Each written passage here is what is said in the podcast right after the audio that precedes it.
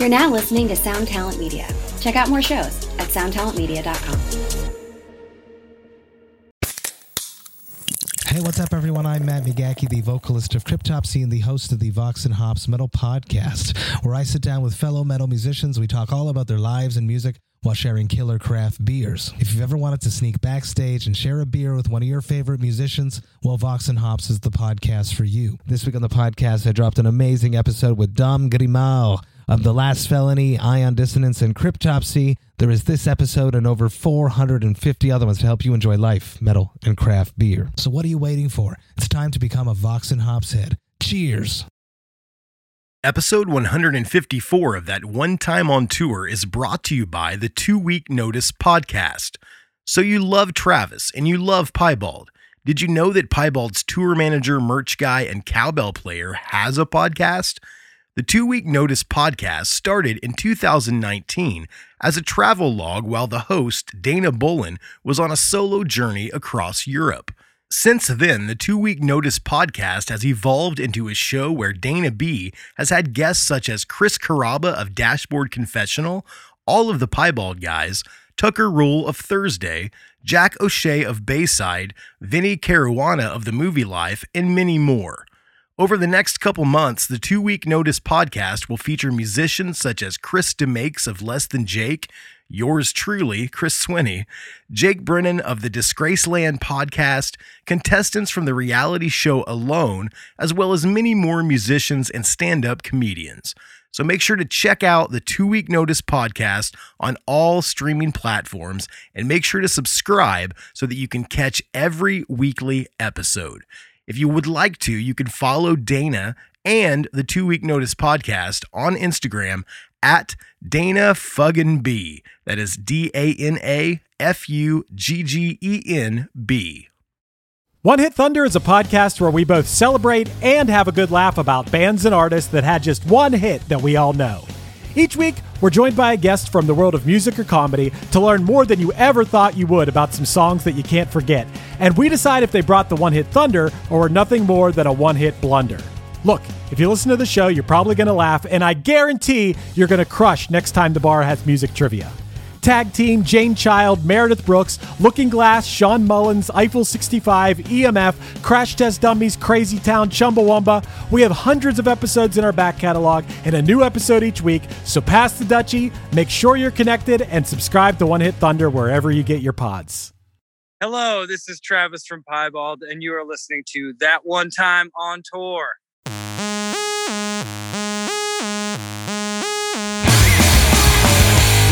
Cause it's going on and on. We'll be driving through the darkest night until the break of dawn. We'll be heading for the cities, another show for us to play. To get back in the tomorrow we'll do it, we'll do it all again.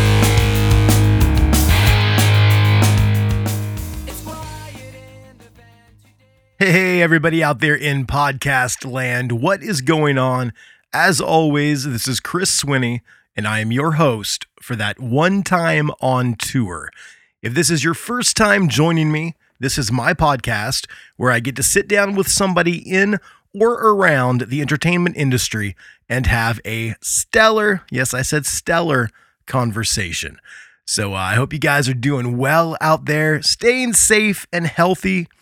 We talk about the pandemic almost every week, but I, I feel like from everything I've seen on the news, the numbers are going down. I think we're trending in the right direction. I hope everybody out there is getting their vaccines if you can. And uh, if you can't, just, you know, socially distance and masks and all that good stuff. I, I drove to my mother's the other day, which she lives a couple towns over from me. And there's a gas station and on the little sign out front where they normally put like the specials or whatever it said remember social dist. And I, I almost took a picture because you should remember social distortion because they're an amazing band. I highly doubt that anybody in that town probably knows who social distortion is but i thought it was funny. If it's still up next time i go over there i'm going to grab a picture and put it up on the socials and you guys can laugh at it as much as i did but uh, no more talk about the pandemic. Let's talk about what's going on on the program today. It's a good one. I got to sit down and have a chat. Well, I was sitting down, he was standing up. I got to have a chat with Mr. Travis Shettel from the awesome band Piebald. Uh, I've been such a big fan of Piebald for so many years, and it was great to have Travis on the show. Piebald has always been like such a positive, fun band. Like, I don't listen to a lot of fun music. I listen to a lot of like sappy, minor key singer songwriter stuff and then aggressive like skate punk and, and a little bit of pop punk. But even the pop punk has some minor key type stuff.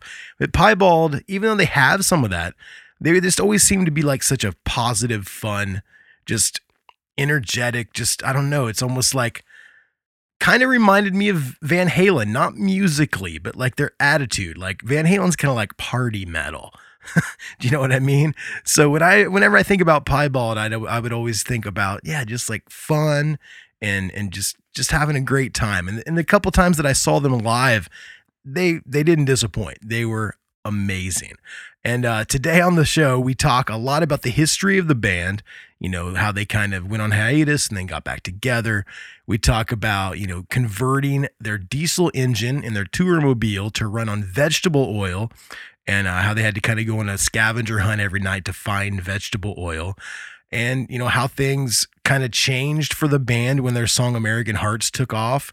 We chat about all kinds of cool stuff. We even talk a lot about the food scene in Travis's current home of New Orleans, New Orleans, Louisiana.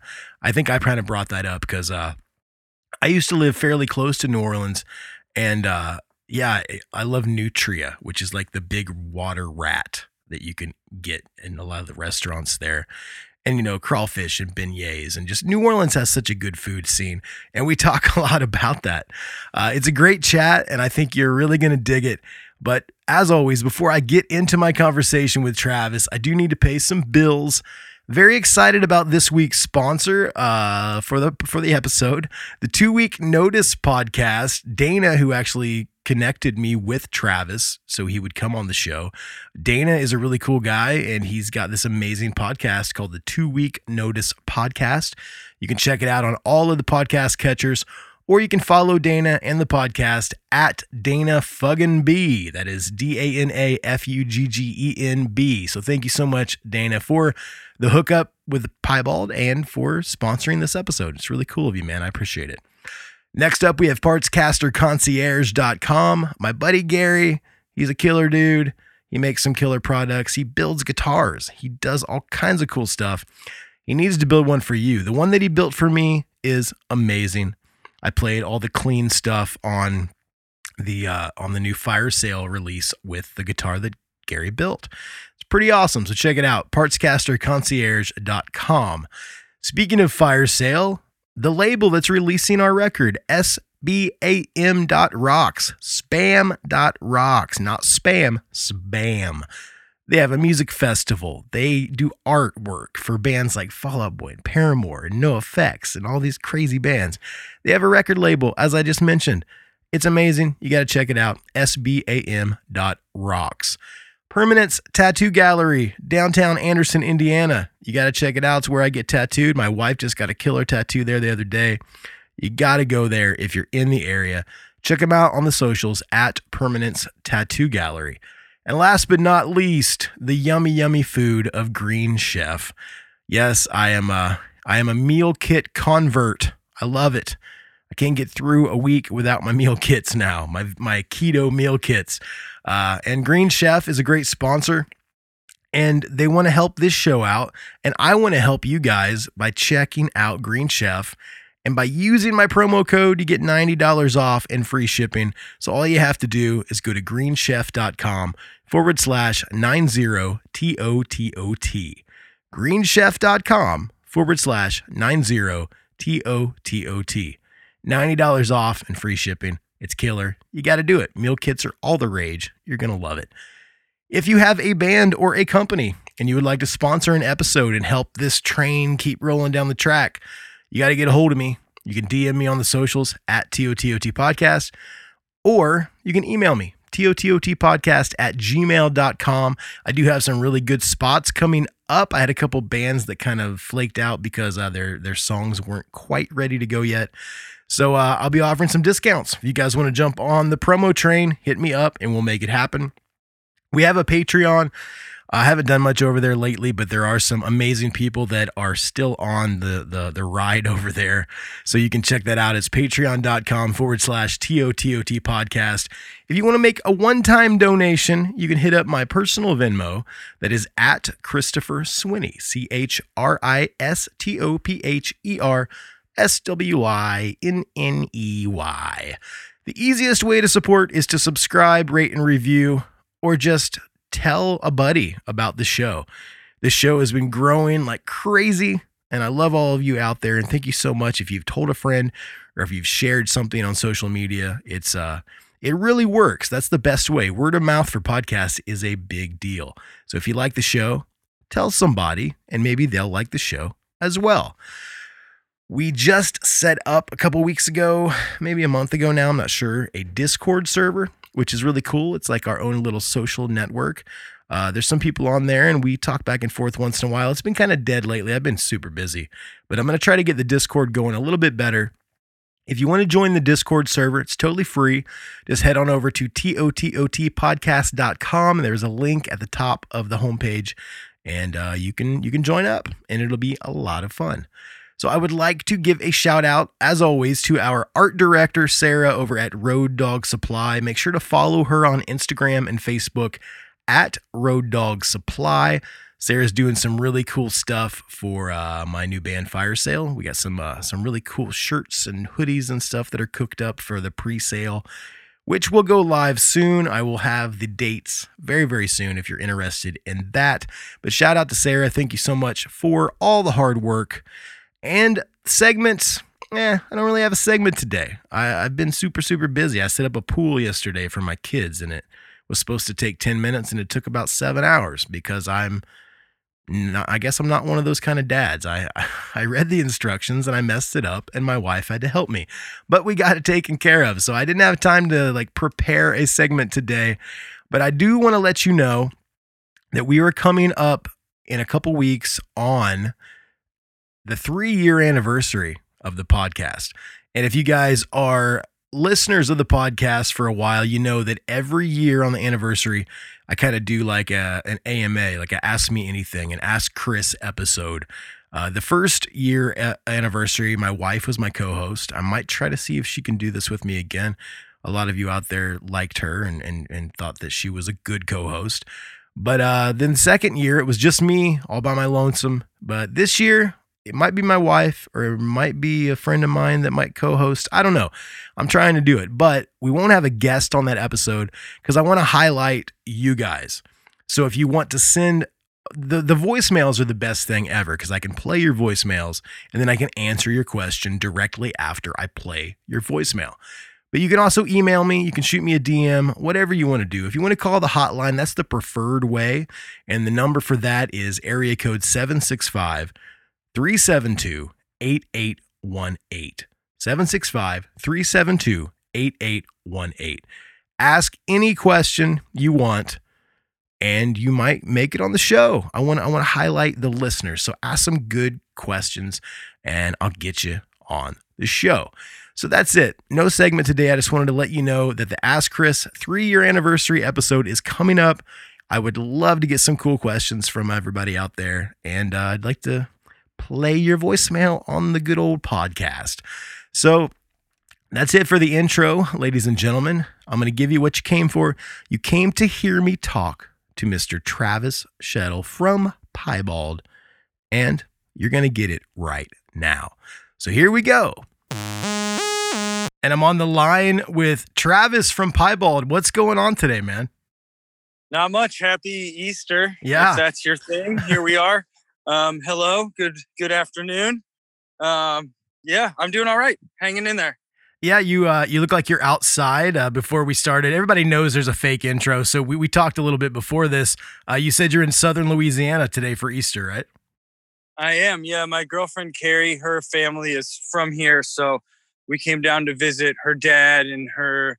Let's see, her brother's here with their kids, and then her dad has a step, uh, or her mom now, I should say, Carrie's father has remarried. So then her side has family, so we're all kind of gathering out here in this one of the uh, one of the relatives' yards, and it is vast. I'll tell you what.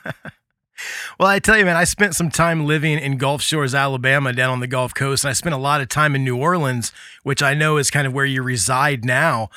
Is that a huge difference from growing up on the East Coast?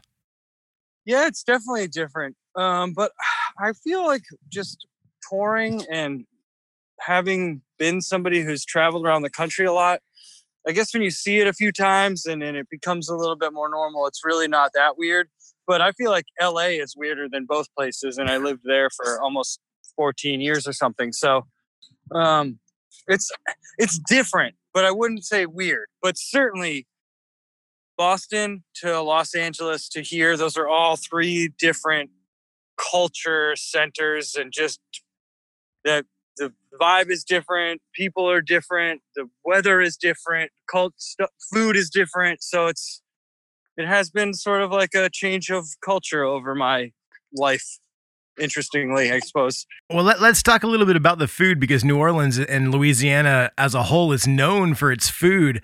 Have you like found any new favorites since you've been down there? Like I was always into the crawfish beignets Oh, yes. whenever I would go, you know, to to New Orleans. You have to get the beignets. Like, what's your favorite stuff down there? Uh, now it's crawfish. Crawfish season has deeply impacted my life. It's like three or four months in the spring where you get crawfish, and it what it reminds me of is the kind of blue crabs that I grew up eating in Delaware, or they were from off in Delaware, the Chesapeake Bay. Even though my grandparents were were from Pennsylvania, it reminds me of that sort of seasoning, but it's more like the lobster of New England, but a tiny lobster. So I, crawfish though has been something that when you find somebody who's doing a good boil, you you you find it you you'll go religiously. It's awesome. I, I love that it's a season too. You get like four months of crawfish and it's over, and then you have to wait till the following year. I, it's cool. I, I appreciate that about it. Plus, I love communal eating like that, where you are you have to work on the food, and so it's more of a social event. And I really I appreciate that about crawfish. Have you had the chance since you live there to try Nutria yet? No, I haven't eaten a nutria yet. I I'm sure I I could find my way to eating one, but yeah. I don't really want to. I would, I guess, if someone's like, "Hey, I made this nutria dish. You should eat it," but it's basically like a big water rat, kind yeah, of. yeah, it is. That's what it seems like. So I'm not. I'm not really. I don't know. I also know that they're like ravaging this land, so people are supposed to just shoot and kill them, which I get why people would therefore then be like, "Oh, well, we might as well try eating them, right?" Yeah. But I don't. I'm not that interested. I'll stick to like the gumbos and the things that are kind of more uh, real meats, I suppose I should say. I don't know. Well, I'll I'll tell you, man. I I spent a lot of time in South America, and uh, because of Anthony Bourdain, when I was in Peru, I wanted to try guinea pig. They call it cuy, or they call it cuy down there, and I tried it. And I loved it. So when I was in New Orleans the next time, we were at a restaurant that had nutria, and I got to say, man, it's it's better than you're thinking in your head. If they called it something different or you didn't know, you would probably really like it. Okay, yeah, then maybe I'll have to try it. Maybe I'll have to try it.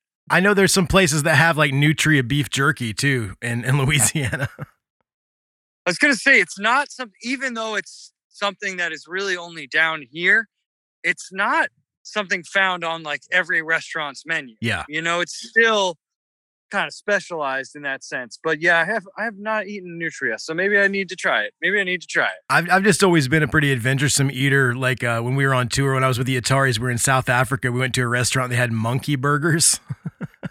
And you're like, I gotta try it. I was like, and it was not very good. And I don't know if it was because of what they put on it or because of the meat itself. But yeah, I've always, and I mean, I'm I'm pretty much a carnivore. I've had a lot of vegetarians and vegans on the program, as you can probably imagine. And uh, I don't normally get to talk a lot about that stuff with them. So I'm, I'm glad that you're open to talking about all this weird food stuff.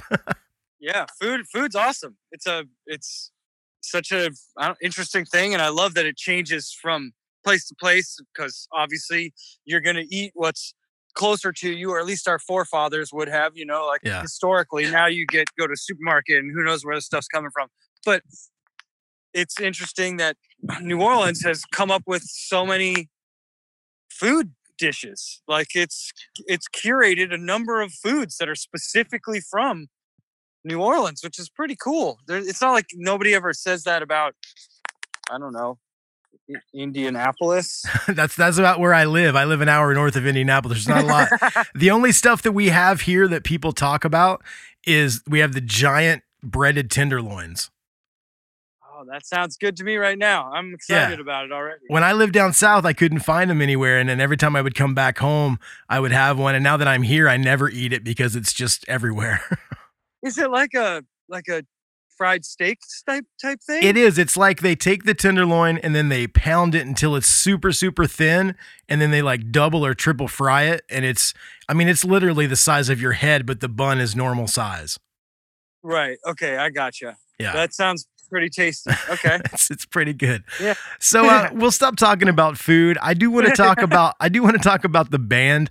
Um, I've, okay. I, I've I've been following you guys for a very long time. I know that you guys formed the band around 1994 in Massachusetts. I was always wondering, you know, we don't have to go super in depth, but I always thought you guys had kind of your own unique thing going on, but you would play with a lot of these bands that maybe had a similar sound. What were some of those early influences that got you writing songs? Uh, well, definitely Converge, and in in particular Kurt Ballou. He he's the guitar player at Converge, but he kind of when we were in high school, um, for lack of a better way of saying this, he kind of like took us under his wing as younger musicians who.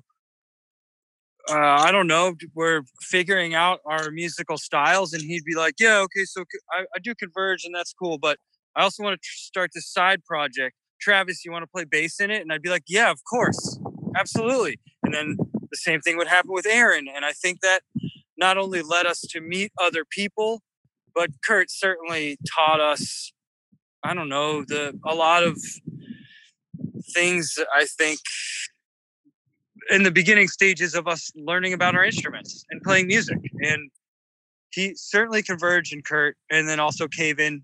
Uh, they were a band that definitely I feel like we grew up alongside of, but we also they also certainly inspired us. We were always proud when they succeeded. Uh, we had a great friendship. We played their first show. You guys did a split with them too, right? Yeah, yeah. Year. I mean, that was probably '95, uh, or maybe '96. But yeah, we did a split seven inch with them. Um, but yeah, they've always been friends. But those those two bands and groups of people in the beginning of us playing music were eh, wonderful friends, and uh, there was something magical going on for sure around that time with all of us, and we had a really good community of people. We knew we'd all go to the hardcore and punk shows. We knew we'd meet up. We knew we'd be playing shows together. It was just there was a great community. We knew we'd support the touring bands coming through, or try to book the shows ourselves. You know, I don't know. There was something beautiful happening, which I'm guessing in the mid to late '90s, lots of cities had that. Ours just that's the one I know of was the Merrimack Valley. Yeah. So Well, I mean, growing up in the Midwest, we we definitely had somewhat of a music scene, a punk hardcore scene, metal scene. But I just always Mhm. used to hear all the stories about the East Coast, you know, the New Jersey house shows and, and the stuff going on around Boston. And I just I was always jealous because even though we had shows and kids were going out and I felt like we had this community, I would, you know, pre-internet, I would hear these stories from bands that were touring through about how great the East Coast was. And I just always wish I would have been born out there. yeah, I mean, I have a lot of pride for being from Massachusetts and New England and and growing living in Boston and it's uh I feel like mostly because of the awesome musical like kind of history that it has and um so uh, yeah, I can understand your jealousy because I'm like I hold that as and it wasn't my choice. I Yeah. didn't even choose where I grew up. It was just, you know, I grew up in the burbs of Boston. And where do you go after you get out of high school if you're a curious teenager? You're like, well, I'm not going to go to New York yet. That's maybe a little bit too big for me, but I'm definitely going straight to Boston. And that's what I think a lot of people did. So, uh, yeah, those early early years, and I, I would say Converge and Cave In and the people around that Merrimack Valley scene and those late high school days for me. That was just a magical time. I feel like there's so much cool, inspiring music happening. And I know it's also we're just not 18 anymore, so Yeah. we can't hear things like we did then. We're not going to see things the same way. So you can't relive those moments, but I'm glad that I, I think you and I alike probably have many of those that you can look back to and be like, that was a pretty pivotal or influential musical moment for me, you know? So when you were starting to you know learn your instruments kind of get into music maybe before you found the community and got into hardcore and punk were there anything that was more like top 40 kind of stuff that was influencing you I certainly think top 40 music was influenced me and that was definitely before you get into punk because then you sort of write off the top 40 music once Yeah. you hit that age you're like oh i get it. This is fake. What i'm listening to is this is real. So i don't want to partake in that anymore but i totally remember you know the sunday top 40s with casey Kasem Yeah. and i remember taking piano lessons when i was a kid and my piano teacher mrs schmidt she was really nice and she'd be like what songs do you want to learn? And what songs does like a 6 through 12 year old know?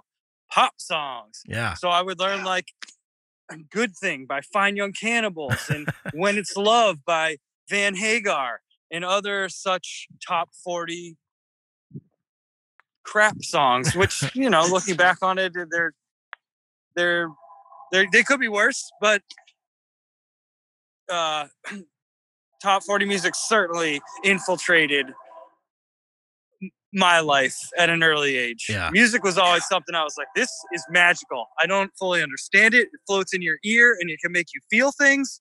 I don't, this is magic. And then when you found out that there was other stuff that was beyond the realm of radio that you were hearing, that was when it got even more magical because that's when it's more like, oh my God, not everybody knows about this. Yeah. It's special. It's only for me and my friends. No one else is even gonna like it anyway. like there was something beautiful about it.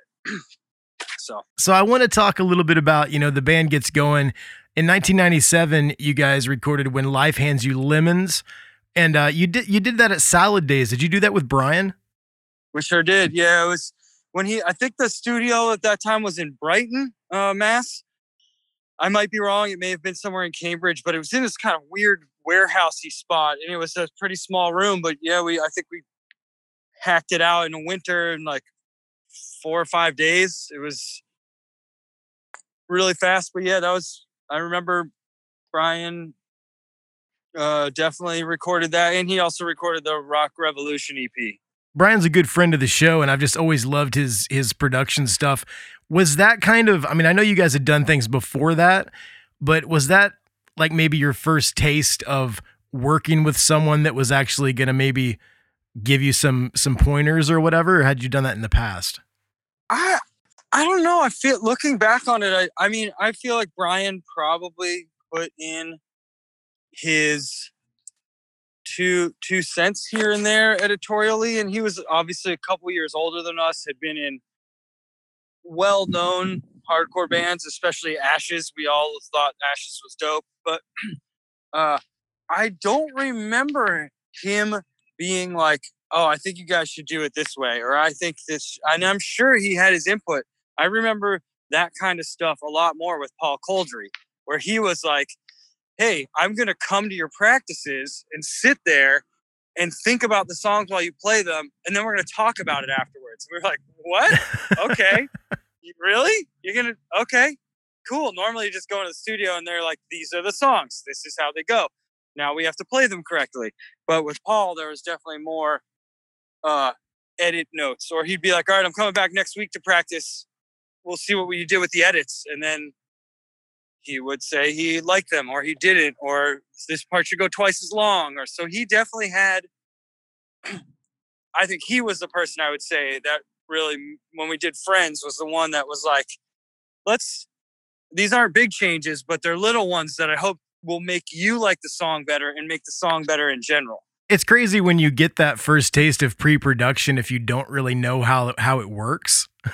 it was wild. I will. I couldn't believe that. Here's this guy, Paul Kolderie, who has made Pixies records, and he's coming to our practice to listen to the songs before we start tracking with him.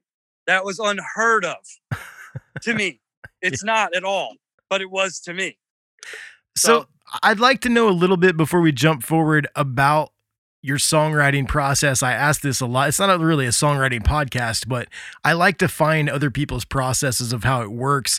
And you know, you guys have always I mean, the songs whether they they deal with real topics or not, they've always been kind of fun and kind of like when I think of Piebald, I think of like a good time. You know, I've seen you guys play live a couple of times. It's always a, a pretty uplifting experience. When you're writing the songs, what is your process? Is it jamming everything out together or are you bringing full songs to the table? How does it work?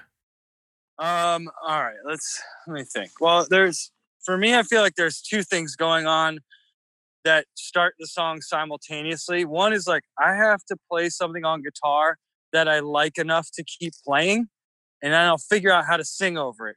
But while that's happening, I have a notebook where I'm just writing stuff down. And it might not make sense, it might not be cohesive, but it's random thoughts that were either intriguing or I liked how they sounded.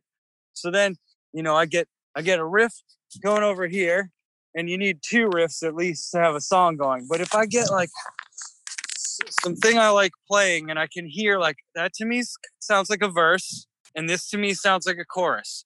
What else would a song that has these two parts need? And I'm almost always music first. Yeah. And I don't even care about the vocals until I'm like, can I play the song on guitar? And do I like it? And then I'll be like, either record it and sing along or sing along while I'm playing it to get some sort of vocal line and then fit in lyrics. But usually it's two or three riffs. And then I'm like, okay, guys, now. Then I add everybody else and I'm like, here's most of a song or like the meaty parts of a song. What else do we need to do in here, guys? And what edits would you want to make? You know, like, so try to show them before they're really getting involved two thirds of a song, or at least half the idea. Where to me, I can hear a finished thing, even though I don't know how it's exactly going to come out. But I bet they sometimes think I'm crazy and it doesn't sound like a finished thing at all. But that's usually how it starts. I'll bring a riff or two to everyone and then we kind of flesh it out together. But I will have brought the starting blocks, you know? So what what is your like with music theory and stuff? The one thing I've always liked about Piebald is there's some like time signature changes in the songs and there's some kind of oddball stuff in there that if you're a music geek like I am, you pick up on it really quickly and it's like intriguing. If you're just a normal listener, you probably just think it's a song and it sounds good. Are you Yeah. trained at all in that kind of stuff or is that just kind of happy accidents? It's a lot of happy accidents, but again, I'm gonna blame or thank Kurt for that one. He was definitely an instrumental person tying me to my intrigue of weird timings because he was all about it. I remember him being like, "This is five four," and I'd be like, five four?" And then after that, he like blew the lid off because then you're like, "Oh my god!" You hear it in all these songs you didn't really realize had weird timings, and then you know, then you go listen to something like Braid or Crown Hate Ruin, and you're like, these are a mess of timings. Yeah. And it's all over the board. And it's, but it's still, eh, all those mess of timings is still just weaving its way through a song. Yeah. But you know, yeah. Weird timings are awesome. Well, the thing that I always liked about you guys, and not all bands that do that with the weird timings, what I've noticed in some of the songs that have some weird shifts is that it always comes back or it always resolves. Because if the math equals what it's supposed to equal at the end of the song, then it kind of makes sense, right? Yeah, I, I would hope so. Or like I do like when you when somebody throws together a part that's I don't know in in seven, we'll say, and then all of a sudden it's in four, and you really didn't even notice it was happening, Yeah. but there you are. Yeah. and I, I find that intriguing. I love when people do that. I, I think that's cool because they went above and beyond just thinking of counting to four. You they they took more effort to make it intriguing. So uh, I, I want to talk a little bit. You guys, like I said, 1997 did When Life Hands You Lemons. The next record, if it weren't for Venetian blinds, it would be curtains for all of us. That's kind of when you guys got on Big Wheel Recreation in 1999. Can you take me through like the process of signing with Big Wheel? Because that was the first record that I heard from you guys. Yeah, well, we never signed anything. That was probably this part, probably part of a major problem. Uh, but yeah, Rama was just a really good friend, and he was like, "I want to put out Piebald records," and we said, "Heck yeah, you seem to understand our band. Let's do this." So he put out actually um, the barely legal all ages, which was when life hands you lemons and sometimes friends fight, and earlier seven inches and some live stuff and and then Venetian Blinds was the next real record that he put out, and I remember doing that with Dean Baltulonis.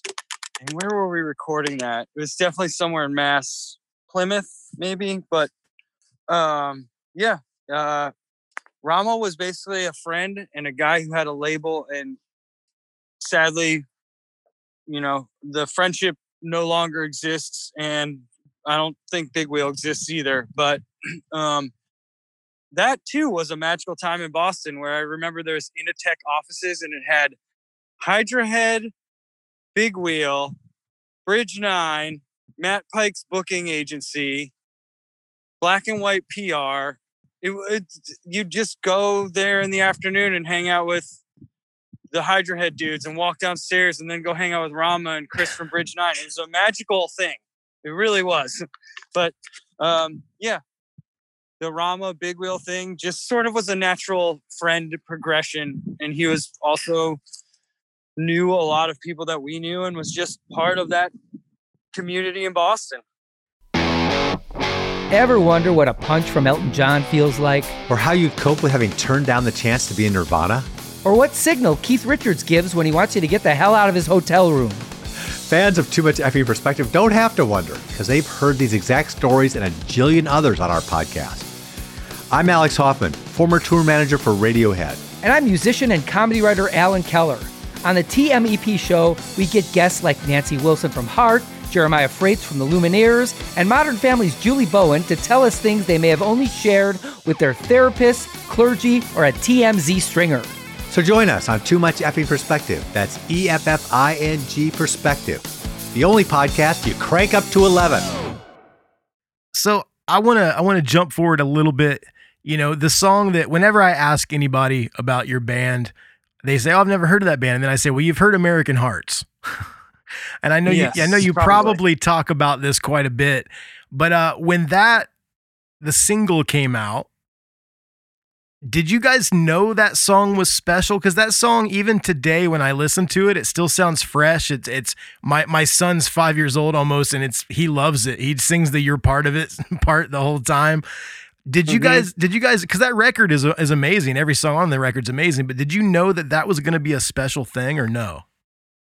Uh, well, that was already too the second time recording it. So I think we knew that it was the catchiest of the songs from the past that were the most modern, right? Because Yeah. we did the rock revolution and then we sort of disbanded for like a year and we just didn't do anything. I put out that four track solo record and then we got back together and American Hearts was the song where it just seemed like it could. We played it a little slow on Rock Revolution, if I remember correctly. It didn't quite have the same same tempo, and then obviously with Paul and Q Division, we knew we were going to make it sound just so much better, and clearly that is act absolutely what happened.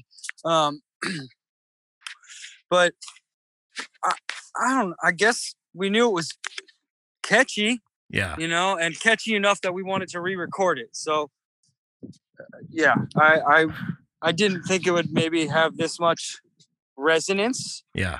but of all of our songs ever, clearly that is the one that has has resonated. You know, so So I know I know that it garnered some attention from like MTV. I remember seeing it on there. I heard it on the radio a couple times. Did did that change the trajectory? Like when you guys were on the road, did you notice like shows getting bigger? Like was there a visible like advance for the band when you when that was taken off? Yeah, when it was starting and I feel like the word was spreading, I definitely remember touring with let's see, it was us and Glassjaw and Juliana Theory. And I remember thinking, wow, I think we were opening the shows too, and I was thinking, damn, people are here for us. And then we came back from that, and this is uh that tour ended, and then I think very soon after that we went out with Hey Mercedes, and I remember we were opening for them, but people left after we played at some shows, and I was like, this is not what I wanted to happen, but it felt awesome because Yeah. I was like, fuck, people care about our band. this rules. It's so cool that this is happening. Um, so it was very flattering and, and weird at the same time, but uh, I do think that was about that time where it was what the middle of 2003 Yeah. and friends friends was out it was summertime touring was in full swing and we'd already been on tour like the minute we stopped recording that record we started a tour. I remember we left the q division parking lot and went on tour from recording friends. So Wow. wasn't we weren't sitting around waiting for anything at that time. But um but yeah i do think you know radio play and people just talking about american hearts that album and then we were always on tour so you knew you were going to be able to see us. So i think all those things helped and it was a time when truly getting in a van and just going to play shows helped make your band bigger. Yeah. now i don't think you could really that's not how you make your band bigger anymore. I've often wondered that because with, you know, gas prices being the way it is, like when I was 18, 19 years old, if we made 50 bucks, we could get to the next show. Like I don't I don't even understand how bands do it now. I know there's the streaming and everything, but to get out there and play before you can actually make enough money to get to the next show, I don't know how is that a thing of the past?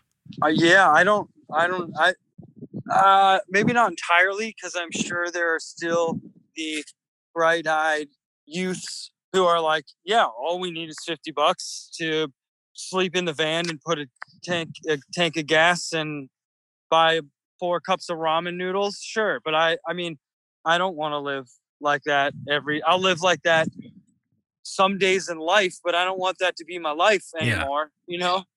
Um, so I do think that's again something that like sure if you're a, a a band from anywhere and you're all dudes or uh, gender is not specific on this you can be anybody but like you're all probably living in a house together you're like okay cool we we all split the rent anyway i don't know i'm sure there are there's still people doing that and and able to be like yeah we'll do it for 50 bucks a night we'll figure it out you know but uh, we couldn't exist like that i'm No. i think that anybody with i don't have kids but everybody else in piebald does you're you sort of have just a different existence after that i would think. You have to not live for yourself. You can't be like oh i'm going on tour just because i can go on tour. You have to be like no i'm going on tour because i'll make money. Yeah.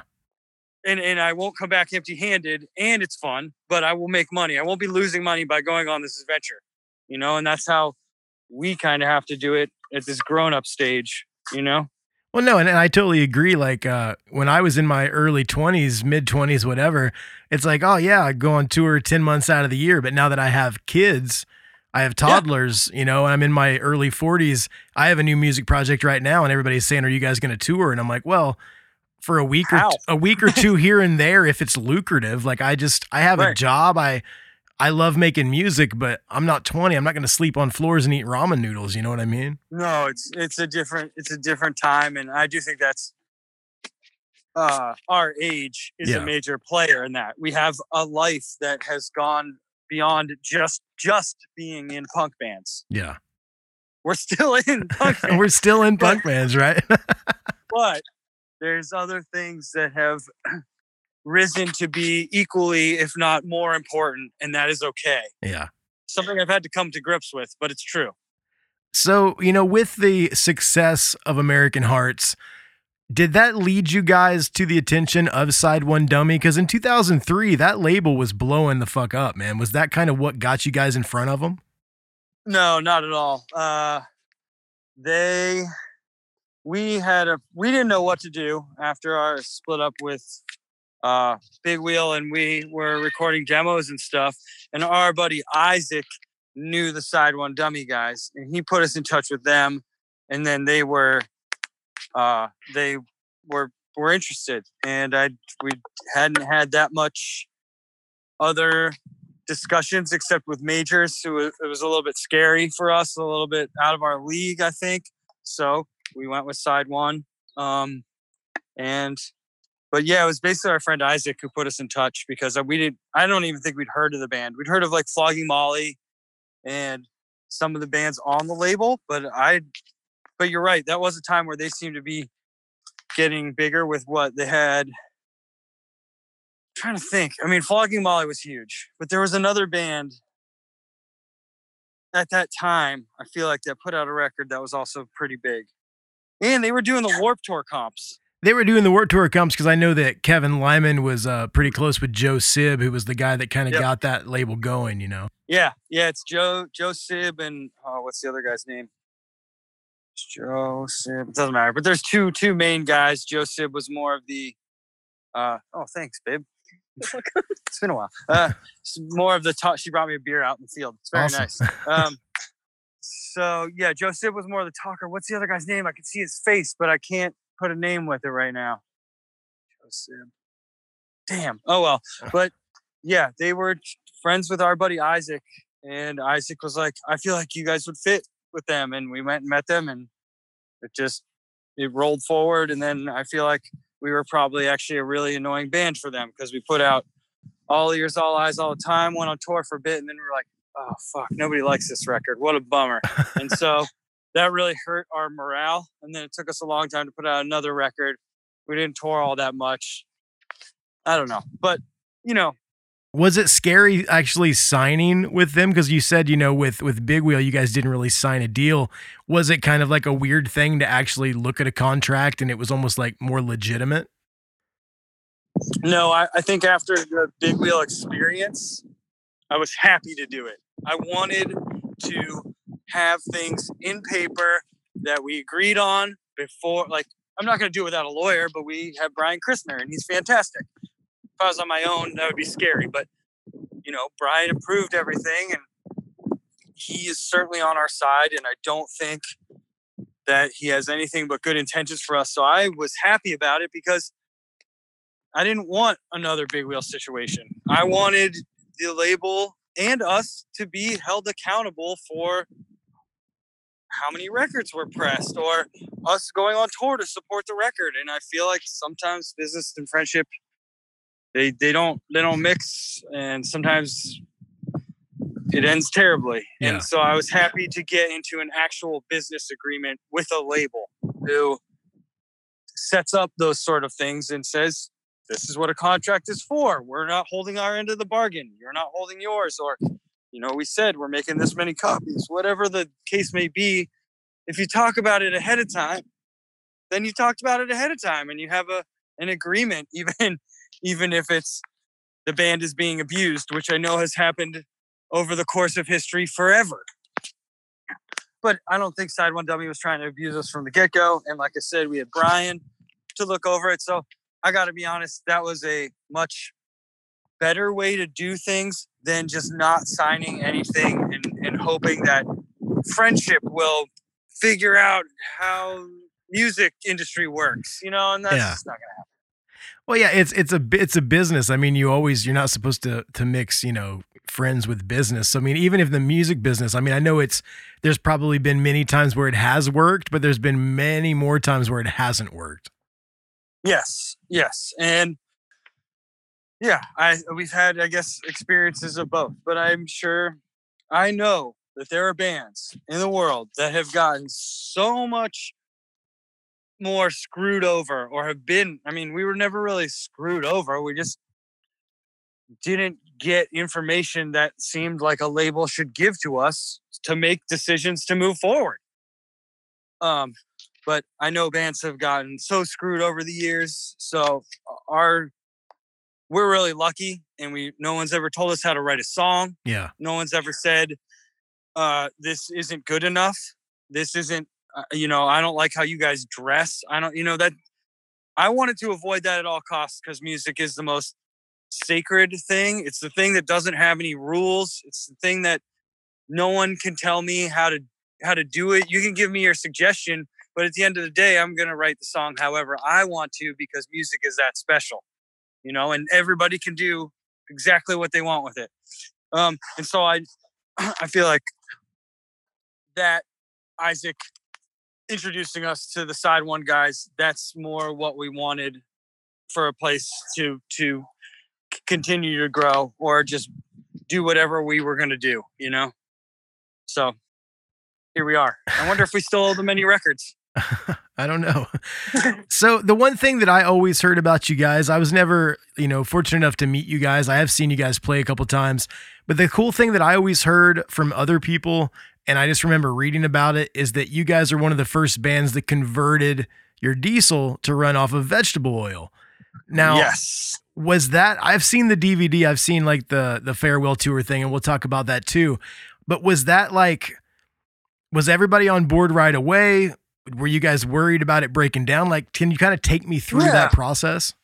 Sure. We had a buddy, his name is Mike Parzial, who was the first person we'd ever known to convert their diesel vehicle to run on vegetable oil. And so he said, Aaron, I'll help you convert the van. And so Aaron said, Yes, I'll do it. And uh, so we didn't really know that much about it, but Aaron, when he gets into something, he's really excitable. So he's like, Guys, we will tour for free. And you're like, well, I don't know about that, but I, it saved us thousands of dollars. Thousands. Anyway, that being said, so Aaron and Mike got a tank. You you basically make a secondary tank that holds the vegetable oil, and there's a sock filter in there. And you go to say places that would have vegetable oil that's on a cleaner end in their waste tank, like a sushi restaurant or those were often the best, the sushi restaurants, because tempura can't be like brown Yeah. when it's crispy, you know, so the oil's changed frequently, it's clean. So you go behind a place and we just did bucket brigade and we would bucket it over to the stock filter, you put it in there, but then on the dash, there's a switch that will pull from either the stock diesel tank or the vegetable oil tank. And you'd have to heat the vegetable oil up because it's a little more thicker than diesel fuel is if it's not warmed up. Yeah. So then you know you turn on the van and it starts on veg on excuse me, it starts on regular diesel. And then drive around and after five minutes you just flip the switch on the dash and you're riding on the vegetable oil tank. And then before you stop, you flip it back over five minutes so it can get back to diesel in the line. Because if it hardens with uh, vegetable in line, you're gonna be screwed. so got to make sure you get the diesel back in there. But that's what we did, and we just it gave us another purpose to tour because you'd be like, okay, you get to the show, you do sound check, and then we'd all be like, grease hunt, right? So we just go out, find a place to get dinner, grab some sushi while we're getting it. And you'd often too, you'd go in there and talk to somebody and say, hey, can we have your vegetable oil? Um, and they say sure, and then you finish filling up, and you go in there, and you, that's where you eat. Yeah. So it- it's like, and and it, it just gave us another. Instead of just sitting around at the club drinking until we play, we went out and we got vegetable oil so that the next day we didn't have to fill up on gas. It was awesome. Was was there anybody that you asked at the restaurants that like didn't get it or they were kind of weirded out by you guys wanting Yes. their their trash? Yes, absolutely. People did not understand. People would say no, and that's fine. Often too, we'd be it'd be in the middle of the night when we would go get it, so we wouldn't be asking anybody. We just roll. We'd be say, "Oh, look, hey, there's a there's um, a Chinese food place. Let's go just check out their oil off the highway." And you just go after you leave a show and see what's there. And if there's nothing cool, but maybe you get a couple gallons out of it. It was it was cool. It was it was freeing, you know. So on a, on a tank of vegetable oil, you know, not including the warm up and the the the getting it out of the line at the end, how many miles could you guys go on a tank? it's it's equivalent. Our tank was really big, so I, I mean our tank was much bigger than the stock tank. So it's dependent on the tank, but I feel like per volume you get the same from vegetable oil as you do for diesel. But I don't really scientifically know that, so I wouldn't quote me on that. But I do believe it's probably about equal. So was that a thing that you guys continued to do like in the future until the whole like the hiatus thing? Yeah, until about 2008, we were doing that. The the uh, up until the end, and then those last shows, I think we got rented a little RV thing. But yeah, I mean, from like 2004 to 2007, it was really only three three years, but we did go on a lot of vegetable oil tours in those three years. So yeah, it was really it's pretty cool. I don't. I think new diesels are a lot more um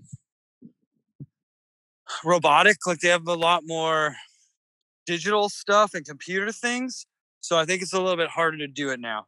But I'm sure it's there's still probably a way. I I know that I think Aaron and Mike have both. They would probably both be able to do that to somebody's car, but I know that the desire for it has gone down a lot. It seems. Well, you guys disrupted the diesel industry. They saw what you were doing and they made it harder to do, right? That is probably part of it. I mean, the diesel engine was originally supposed to run on peanut oil, Yeah. but it just didn't work out that way. So uh, here we are, you know, fossil fuels. But I, I guess maybe that's part of it. That seems really that's flattering that diesel industry was like, we can't, we can't let people follow this lead. yeah. You know, we don't yeah. want this to happen with others. Well, I So- remember seeing a lot of press about it, man, because you know, being plugged into the whole independent music scene when that was all going on, like it was everywhere. Did, did that even help you guys maybe get a little bit more interest in the band because of doing something like that? Yeah, I remember uh, MTV contact contacted us to do a little short there, and I remember Mike was Mike and Aaron were in it, and we filmed something at uh, oh God, what's the place in Orange County? Uh, anyway, Chain Reaction. We filmed something there. Filmed something at Chain Reaction with MTV, and I mean even those kind of things, little blips they play on MTV that even mention our band name. I think that helped us Yeah.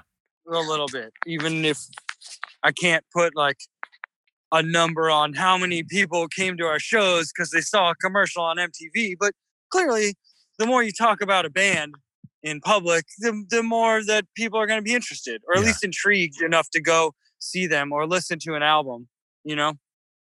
So I do think all those things helped. And I think the vegetable oil thing did too, because it just created more either curiosity or like, uh, like oh i, I want to find out about vegetable oil like aaron would almost give like a little class in the parking lot every night of the tour just talking to people about it Wow. so it was something that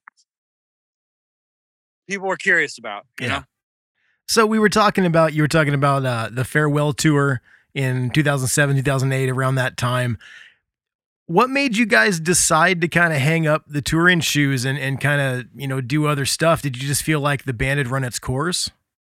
yeah we we i i think we had just hit the end of what we were going to do at that time and i feel like everybody had things in their life that were uh t- kind of taking over their time which is totally fine and i get it but i felt like i was pulling all the weight you know and i i it was i i really need other people to help me make a band function and it was the end there was like in 2007 and 8 was really like pulling teeth you know? It was just hard to get everybody on the same page hard to get us together hard to decide on anything nobody wanted to really play shows we needed to just get away from it for a while and so we did yeah So you guys decided though you reunited at Bamboozle on the West Coast in 2010, and then you did a reunion tour in 2016. You played Riot Fest in 2018.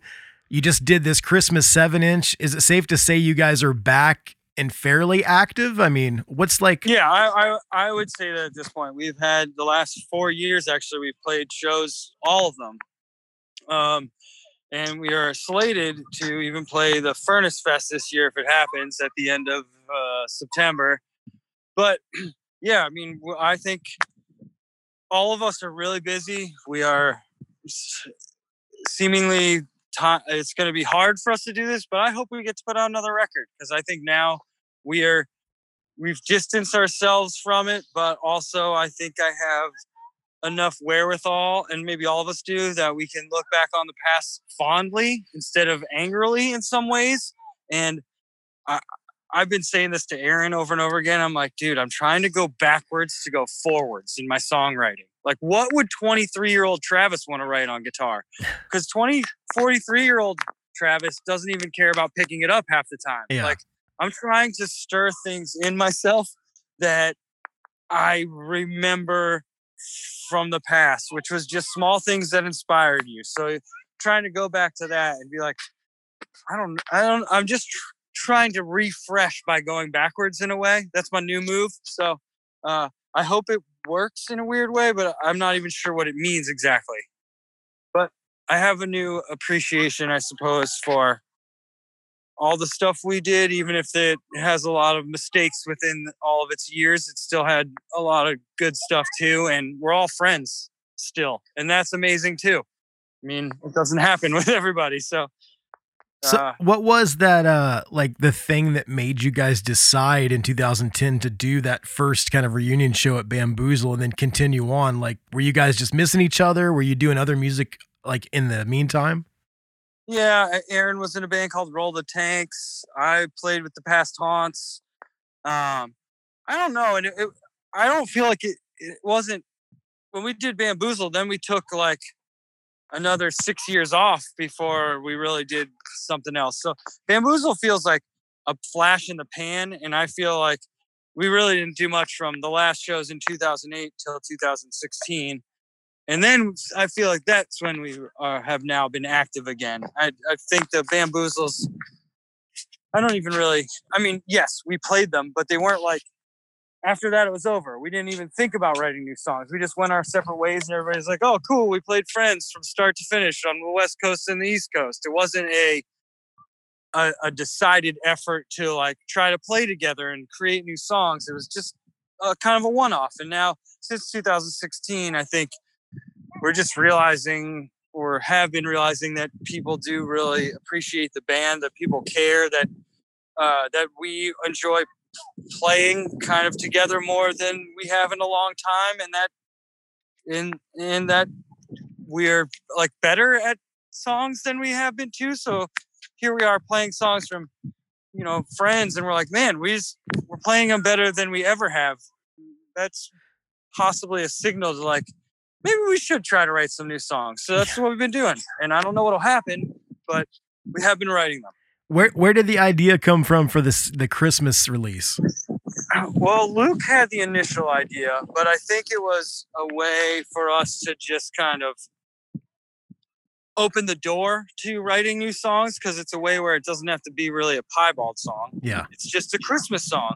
So maybe I think it helped take the pressure off a little bit of it being like, okay, piebald's releasing new music.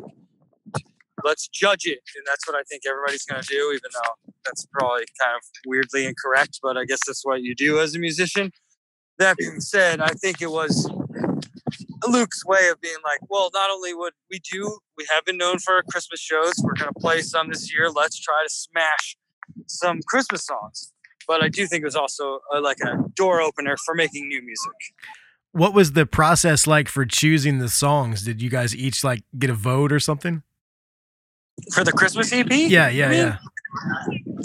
Well, no, we just kind of wrote a few songs, and Aaron had one, the, that Rebellion of Winter song, and then Luke had an idea like, "Hey, what what do you want for Christmas?" He's like, "All we want is to rage with our friends," and I was like, "That's the song." Yeah. So then I just went, I rolled with it from there, and I had the the riff from the the do good stuff song in my head for a long time and I never knew what to do with it. And I was like, wouldn't it be funny if there's a song about Santa, but it's kind of metal?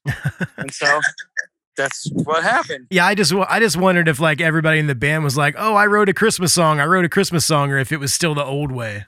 Yeah, no, it was still kind of the old way. Like I brought the two the two songs I had. I was like, I think these need a little bit more, but here's basic ideas. Here's basic here's a verse and a chorus, or here's this thought. And I remember sending them demos actually.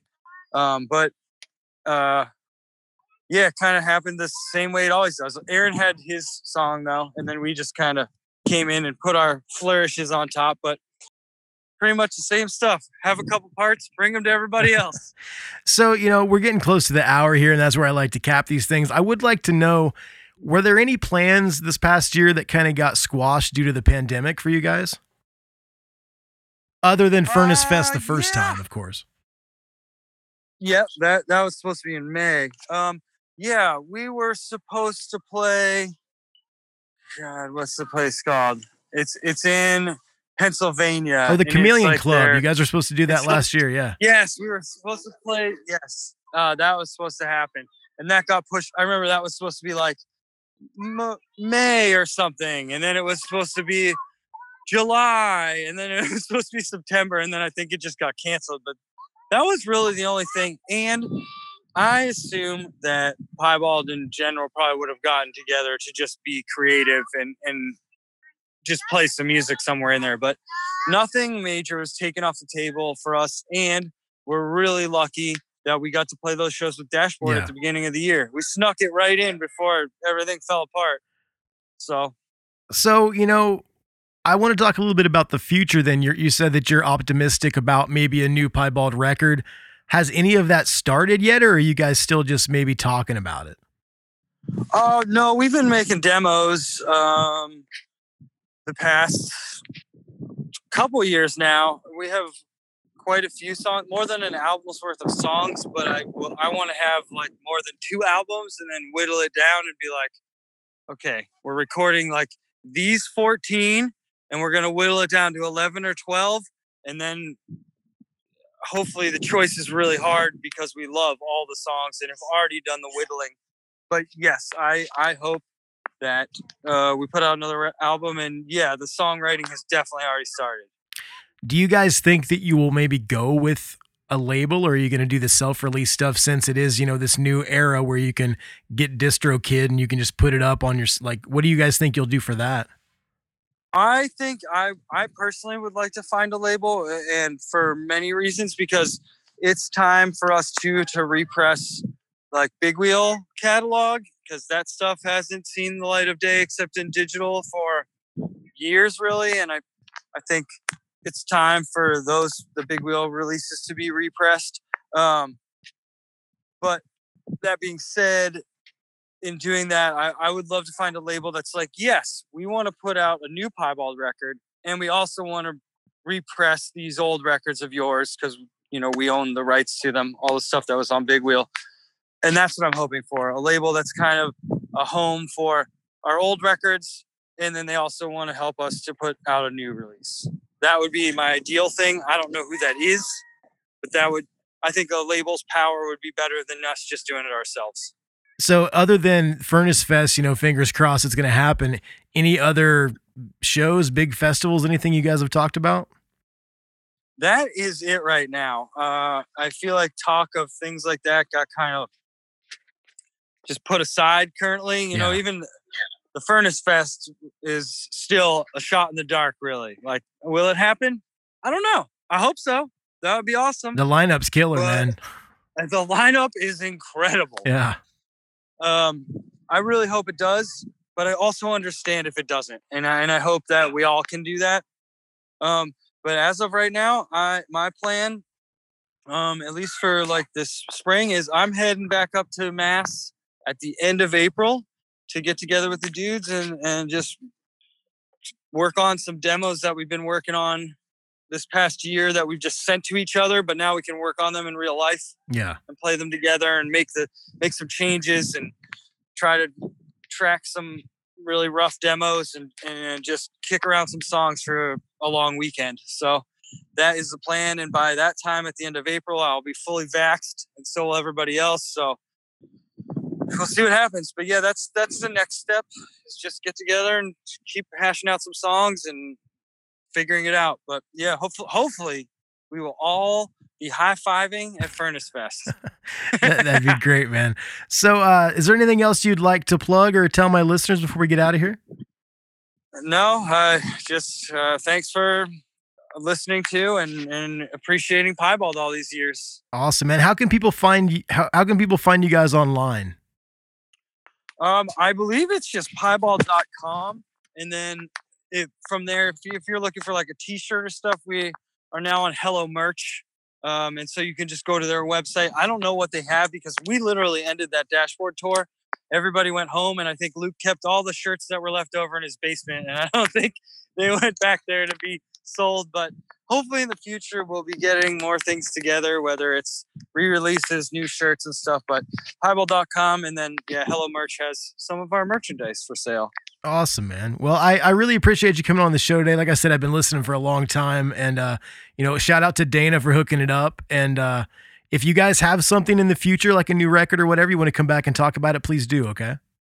All right. Sounds great, Chris. Awesome. I'll talk to you soon, man. Have a great time down there in Louisiana. Yes, I will. You take it easy. Happy Easter. Yep. Happy Easter, man. See you. Bye.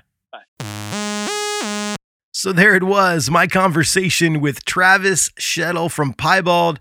I had such a blast talking with Travis, and uh, I'm stoked to hear some new Piebald stuff in the near future. He told me during the conversation that at the end of the month, he was going to Massachusetts to write and demo with the guys. And according to his socials, that is happening right now as I'm recording this outro. Really, really excited to hear some new stuff.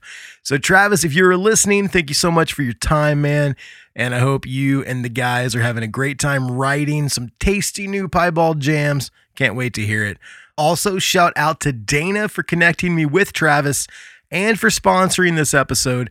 Make sure to check out his podcast, the Two Week Notice Podcast, wherever you consume your pods. That is it for this week. I appreciate you spending so much time with me every week. Make sure to follow us on the socials at TOTOT Podcast.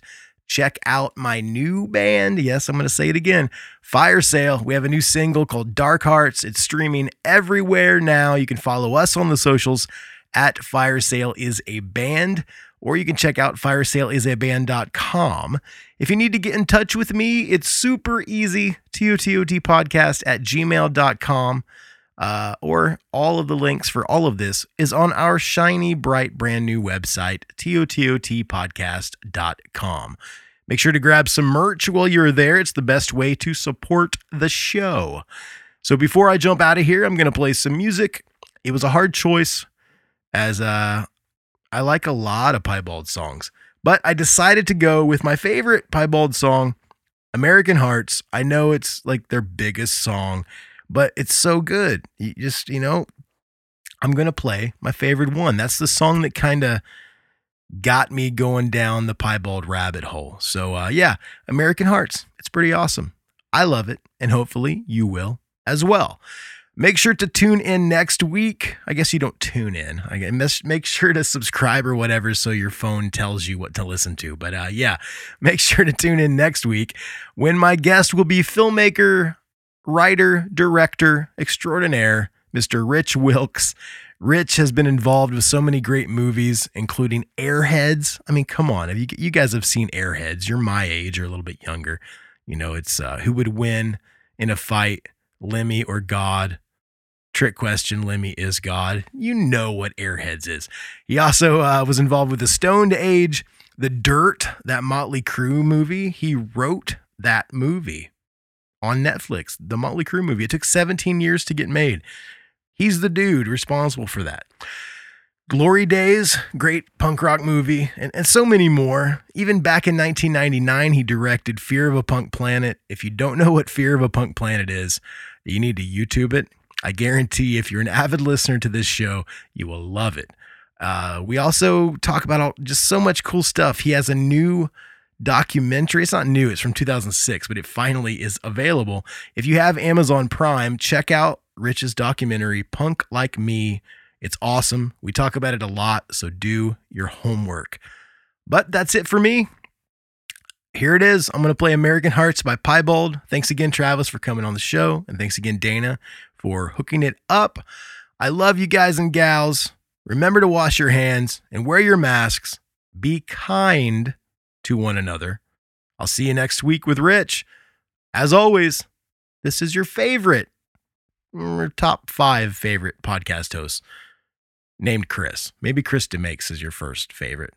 I don't know. Maybe I'm in there somewhere. this is Chris. I'll talk to you guys next week. Peace. Hey! You're part of it!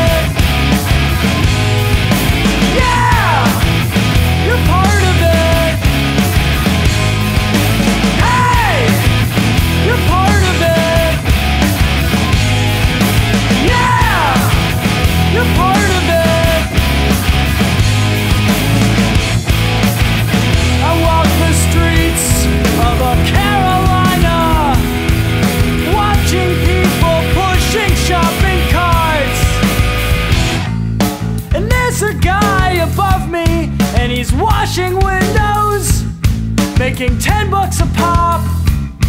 And he says to me, Hey, you're part of it.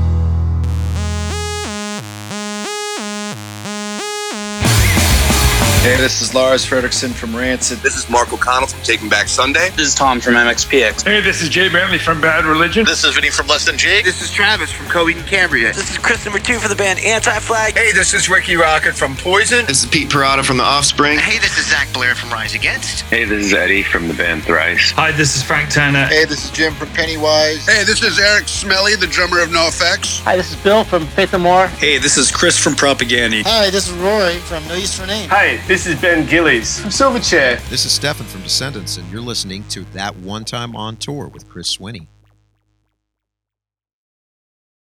Well, hey friends, my name is Zach Lupetin. You may know me from the band Dust Bowl Revival, but I also host a music discovery podcast called The Show on the Road. For the last five seasons, I've been able to dive deep and have intimate chats with folks like the Lumineers, Ani DiFranco, Vulfpeck, Keb Mo, Lake Street Dive, Bela Fleck, and more. So, guess what? After 150 conversations with some of my favorite songwriters from around the world, we are bringing brand new episodes to the Osiris Network. New interviews and intimate acoustic performances will be coming at you this summer. And which episodes are coming next, you ask?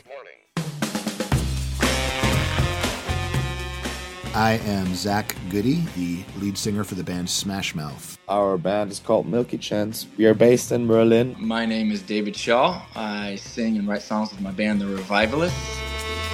Trust me, these conversations go some wild places. So subscribe to the show on the road on Osiris, and we'll see you soon.